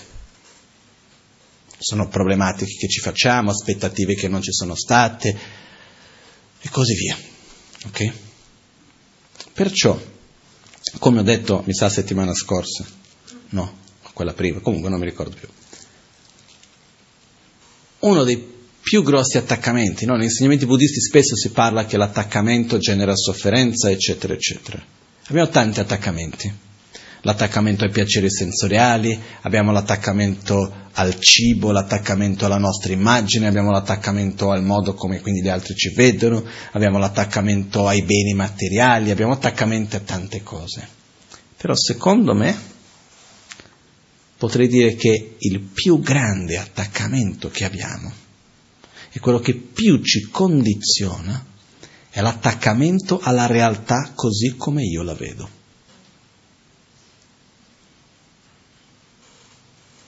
È l'attaccamento che le cose devono essere così come ho voluto io, così come voglio io.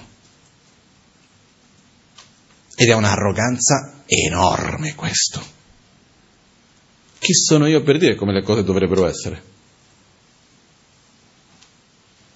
Se noi riusciamo a capire questo e molare questo attaccamento, imparare a come se devo navigare, veleggiare.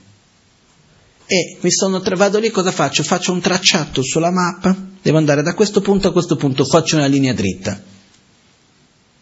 Però dopo le correnti non sono quelle. Il vento non fa così, non riesco a seguire la linea, poi rimango male che la barca non va dritta. È chiaro, voglio arrivare lì, però per arrivare lì devo tener conto che ci sono le correnti, devo tener conto del vento. Quindi cosa devo fare? Più che andare a imporre la mia volontà sulla realtà che ho davanti, io devo saper usare la realtà per arrivare alla mia volontà. È come navigare. Devo usare le correnti, conoscere le correnti, conoscere il vento conoscere la barca e usarla a mio favore.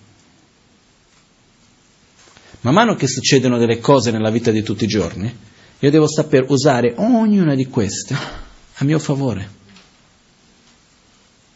Perché le cose che accadono, generalizzando, non sono né buone né cattive.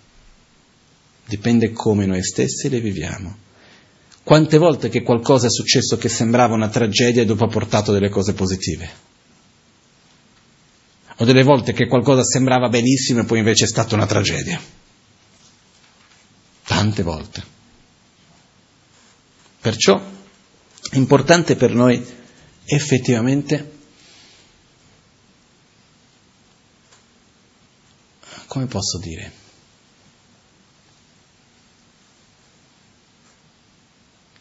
è un po' aver fiducia in noi stessi.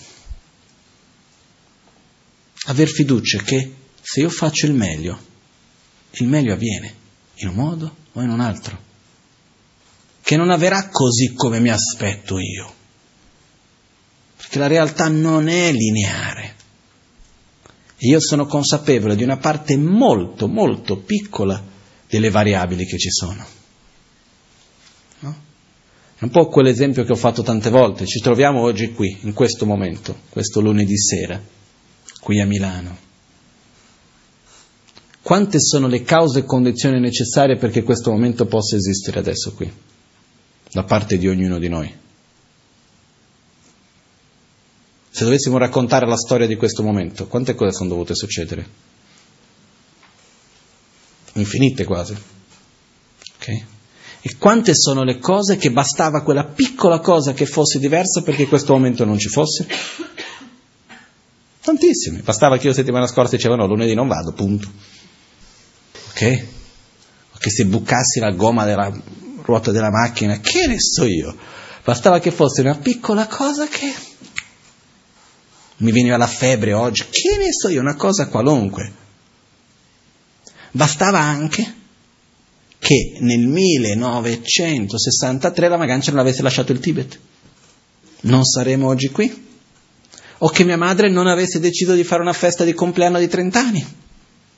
Perché è stato lì che ha conosciuto una coppia che conosceva la Magancia e quindi alla fine sono venuto qui. Bastavano piccole cose che fossero leggermente diverse perché questo momento non esistesse così com'è. Questo sto parlando dalla parte del centro e dalla parte mia. Ma se pensiamo a ognuno, quante sono le cose che se non fosse per quella piccola cosa oggi non ci sarebbe? Tantissime. Questo che cosa ci fa vedere? Ci fa vedere, uno, il potere di ogni azione, ogni pensiero, ogni parola, ogni ascolto, ogni incontro No? Noi spesso no, facciamo la minima idea del potere che abbiamo. Adesso che adesso mi è venuta una cosa qualunque mente.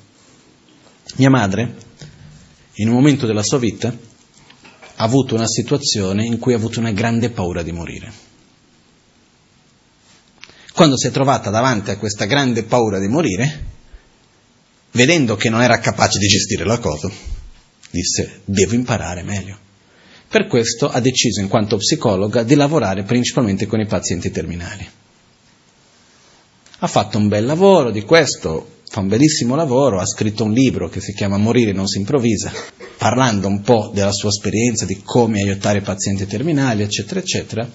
Un giorno si trova in un congresso di curie palliative in Brasile dove c'era la presidente di questa associazione, adesso non mi ricordo esattamente cos'era, comunque la persona che organizzava tutto, eccetera, una dottoressa abbastanza rispettata in Brasile nell'ambito palliativo, eccetera, che alla fine viene mia madre e dice volevo ringraziarti perché io ho cominciato a lavorare con i pazienti terminali dopo che mi sono ispirata leggendo il tuo libro. Se non fosse quell'evento in cui ha preso paura di morire, quell'altra signora non avrebbe cominciato a lavorare con i pazienti terminali. Questo viene chiamato nel buddismo una legge dell'interdipendenza, dove tutto è connesso e funziona perfettamente in questo. In certi casi viene chiamato la legge del caos ma il punto importante da capire in questo non è che sia tutto predefinito, ma che ogni piccolo cambiamento ha un'influenza su tutto il resto. Perciò ogni parola che dico, ogni pensiero che ho, ogni scelta che faccio, va a definire ciò che accade nella mia vita. Perciò vivere il momento presente nella consapevolezza che ogni parola che noi diciamo, che ascoltiamo, ogni pensiero che abbiamo è determinante nella nostra propria vita. Non è una cosa indifferente. Ok? Perciò, con questo, veramente dobbiamo però riflettere più spesso. Perché certe volte a me mi sembra una cosa, che quando siamo qua nel Gompa, come, ci, come se ci fosse una sorta di magia. Uno entra, comincia ad ascoltare piuttosto che parlare, sembra tutto chiaro. Poi a un certo punto esce, come se uscisse da questo cerchio magico, a un certo punto, mh, mm, finito, non si ricorda più, è tutto lo stesso. Vero o no? Ogni tanto un po' della magia riusciamo a portarcela, per fortuna, no? Ma credo anche di sì. Ma quello che succede è che dobbiamo, perché questo accade? Uno, io credo veramente nelle benedizioni che, ci, che esistono anche, che ci aiutano anche a aprire la nostra mente. Due, una cosa che io credo che per me è molto importante, io non sono qui, così non, come non credo che siete voi qui, per qualunque ragione cosiddetta mondana di interessi personali, che vuol dire interessi materiali, di potere, di immagini o qualunque cosa di questo genere. Io sono qui col cuore come credo che siete anche voi. E questo in se stesso ha un potere. Okay? Poi, quello che accade però che cos'è? Quello che noi riusciamo a percepire, dopo dobbiamo ripetere, ripetere, ripetere, ripetere, ripetere, posso passare tutta la notte a dire ripetere? Perché è solo ripetendo, concettualmente e dal punto di vista anche di vivendo esperienze, riportando la vita di tutti i giorni, come ho detto prima, dobbiamo incontrare qualcuno, o se no, ci guardiamo al mattino allo specchio, ci ricordiamo che cosa sto vedendo? Il riflesso della mia faccia, non è la mia faccia. Nessuno, nessuno qui ha mai visto la propria faccia, al massimo la punta del naso. No? Cosa vediamo quando ci guardiamo nello specchio? Il riflesso. E se tutti gli specchi su cui ci siamo guardati fin d'oggi fossero curvi? Come facciamo? L'unica immagine che noi abbiamo è quella che crediamo di vedere, il riflesso, no? Però se io al mattino, quando mi guardo allo specchio, dico guarda che bel riflesso della mia faccia. Se io quando mi guardo al mattino nello specchio cerco di ricordarmi non sono lo stesso di ieri. Ogni giorno passa, ogni giorno che passa sono più vicino alla fine di questo momento, sia dei momenti belli che dei momenti brutti. Ogni giorno che passo è un giorno in meno che avrò insieme con quella persona. Ogni giorno che passa è un giorno in meno per poter usare questa vita nel modo giusto. Però dobbiamo ricordarci di queste cose durante il nostro giorno. Che ne so, mettiamo il messaggino nel telefonino che ci arriva tutti i giorni. Ricordati che oggi sei cambiato. La vita non è la stessa. Che ne so, inventate quello che volete, capite? Ognuno può fare quello che è meglio per se stesso, il punto principale. Non troppi messaggi che dopo di un po' non vale più a nulla. Si sceglie un messaggio da tartassarsi un po' durante la settimana almeno in modo che piano piano uno si ricorda di quello, scrivere nello specchio. Però è importante in qualche modo trovare dei mezzi durante la vita di tutti i giorni per riportare le nostre conoscenze, le nostre esperienze effettive, per trasformare la nostra mente, per modellare il nostro modo di essere. Okay? Perciò i fenomeni sono impermanenti. Ed è questo che ci dà la possibilità di fare i cambiamenti. E c'è un punto che non ho detto prima. Perché le cose cambiano? Perché interagiscono. No? Cosa dobbiamo fare perché ci sia meno cambiamento? Diminuire l'interazione, quello che si fa col frigorifero, insomma.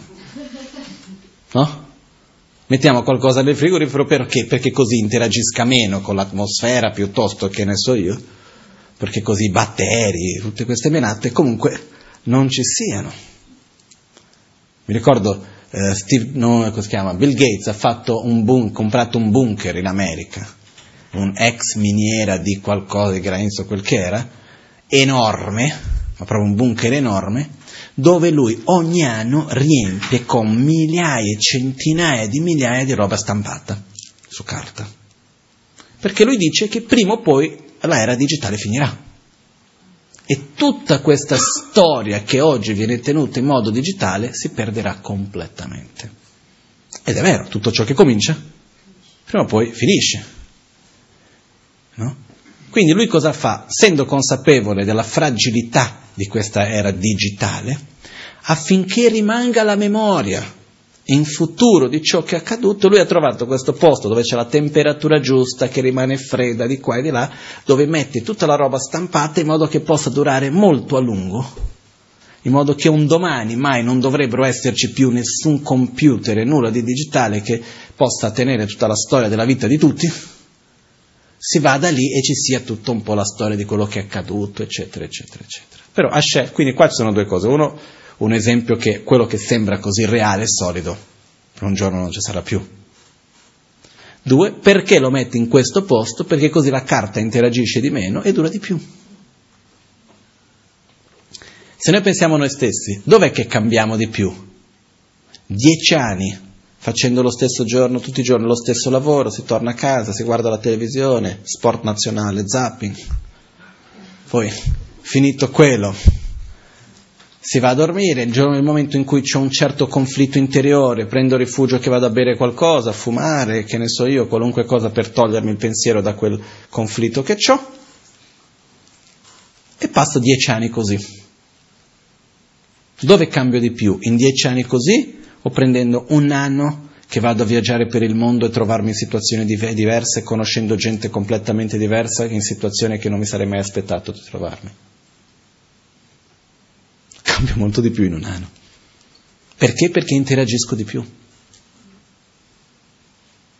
Perciò è tramite l'interazione che avviene il cambiamento. E questo che cosa ci vuol dire alla fine di tutto? Che si può cambiare. Ma non solo si può cambiare, noi abbiamo i mezzi per effettuare cambiamenti. E c'è un'altra cosa importante anche qui. Abbiamo spesso questo concetto che le cose avvengono quasi come se fosse per una causa unica. Okay? Non voglio entrare nei dettagli adesso del perché di questa cosa. Però abbiamo comunque questa immagine che quando succede qualcosa di bello è grazie a qualcuno, quando succede qualcosa di brutto è colpa di qualcuno. Che sia io, che sia un altro, che sia qualcosa. Quando c'è qualcosa, se ho bisogno di una soluzione, devo trovare, anche lo diciamo, una soluzione. Però c'è qualcosa che accade mai per una causa unica? O è un insieme di cose che ha creato quello? È un insieme. Perciò non esiste mai un colpevole, non esiste mai una soluzione. Esiste un insieme di cause e condizioni che vanno a effettuare un cambiamento. Perciò il fatto che noi siamo impermanenti vuol dire che possiamo cambiare e trasformarci. E vuol dire che abbiamo la possibilità di farlo. Vuol dire che abbiamo il mezzo di poter trasformare il nostro modo di essere e di vivere. Perché ogni pensiero che faccio, ogni scelta che ho, ogni azione che compio, va a determinare ciò che accadrà domani. Ed è qua che si può cambiare. Okay? Quindi per me impermanenza vuol dire anche libertà. Vuol dire è possibile fare dei cambiamenti. Dove si trova questa libertà? Nelle piccole azioni, nei piccoli movimenti di corpo, parole e mente che avvengono ogni giorno.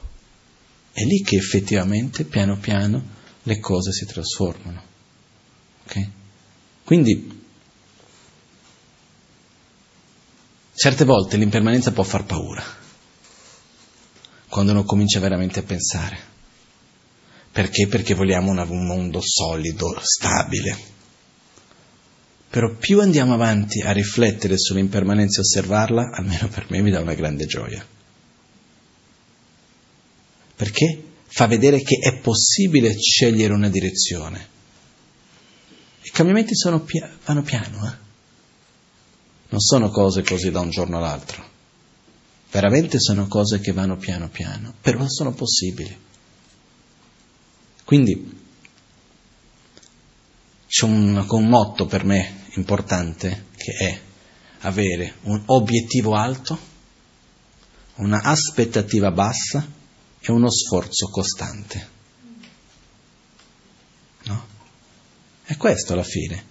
Mantenere un obiettivo alto vuol dire dove voglio arrivare. Il mio obiettivo è star bene con me stesso e con gli altri, in armonia con me stesso e col mondo in cui io vivo, indipendentemente di dove sono, con chi sono, in quale situazione mi trovo. Questo è un obiettivo che ho. Ho l'aspettativa bassa, non sono ancora arrivato e non mi aspetto che arrivi domani, però pongo uno sforzo costante affinché questo avvenga. Quindi questo è un aspetto che è importante. In questo modo, piano piano, andiamo effettivamente a fare i cambiamenti. Okay?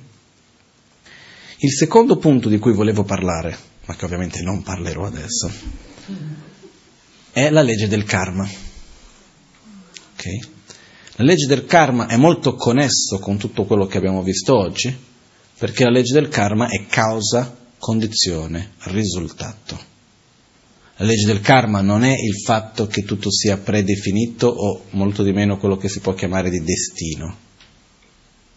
Karma letteralmente vuol dire azione, vuol dire che ogni cosa che faccio porterà un risultato. Semplice così. E ogni cosa che vivo è il risultato di un'azione fatta nel passato e di una condizione vissuta nel presente. È quello. Poi un'altra occasione voglio parlare più dettagliatamente del karma, ci sono tanti aspetti da, da affrontare. Però alla fine dov'è che interagiamo con l'impermanenza? Interagiamo con il mondo? Nei nostri pensieri, nelle nostre parole, nelle nostre azioni. È lì che abbiamo la nostra libertà, si trova lì, eh? La nostra libertà è abbastanza ridotta. Una volta una persona ha detto, la libertà che abbiamo, una persona anche abbastanza importante in qualche modo nella mia vita. Prima di me, parlando di condizione estrema, si chiamava, si chiama ancora Zefferino, un, un astrologo, uh, che ha fatto i miei genitori conoscersi, c'è tutta una storia dietro di quello. Comunque, quello che accade è che lui diceva, una volta sono andato da lui, ero piccolino, lui disse, La libertà che noi abbiamo è quella che ha una capra che è attaccata su un recinto, ma che non, non su un recinto chiuso, che è attaccata con una corda su una parete, per dire, di 180 gradi. Per dire che quello che lui voleva dire è che la libertà che abbiamo è relativamente poca. Perché? Perché noi siamo liberi di scegliere, ma non siamo liberi dalle risorse che abbiamo. Non sono libero di fare quel che voglio indipendentemente dalle risorse che ho. Io posso fare quello che voglio con il corpo che ho, la mente che ho, le conoscenze che ho, le relazioni che ho e così via. Quindi io non sono libero dal mio passato, sono condizionato da tutto ciò che ho fatto e ho vissuto fin d'oggi e ho ottenuto fin d'oggi. Però sono libero di pensare in un modo, sono libero se dico questa cosa piuttosto che quell'altra. E così piano piano sono libero di diventare ciò che voglio, di fare qualunque cambiamento. Ok? Ripeto un'altra volta,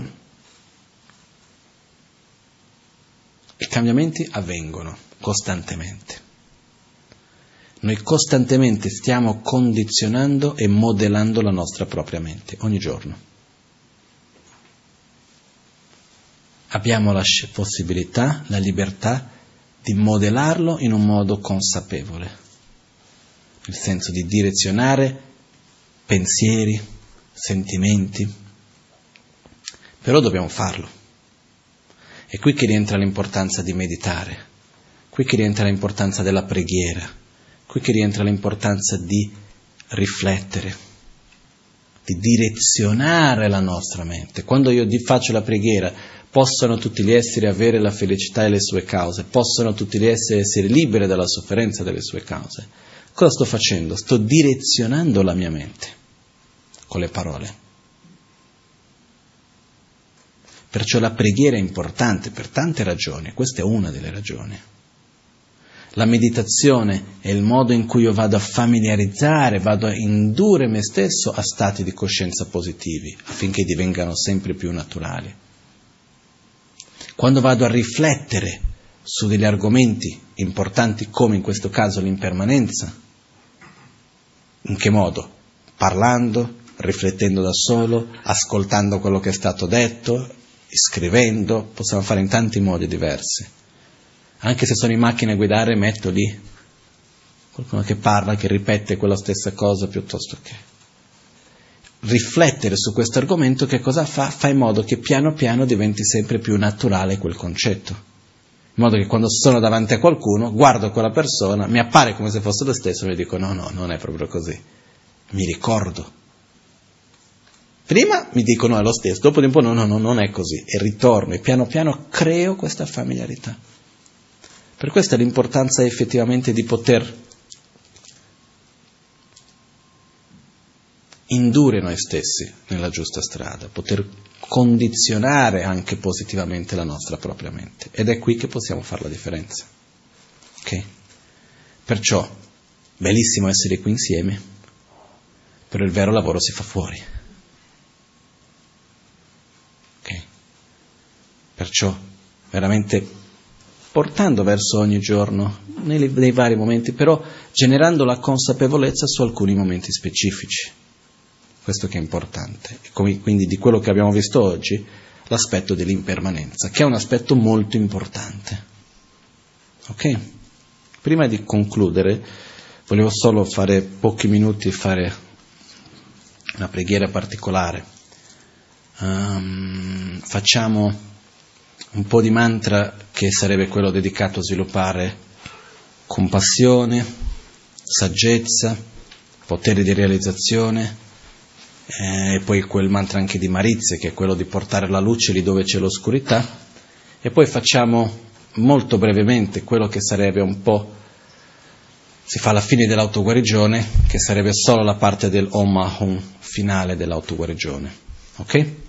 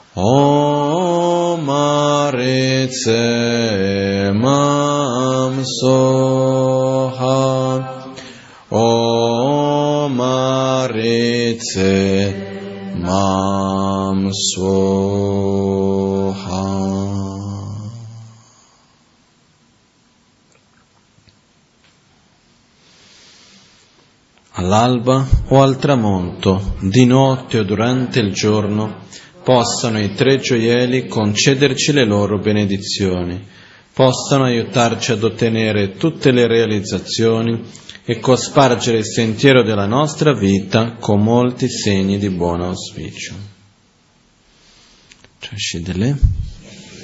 Grazie a tutti.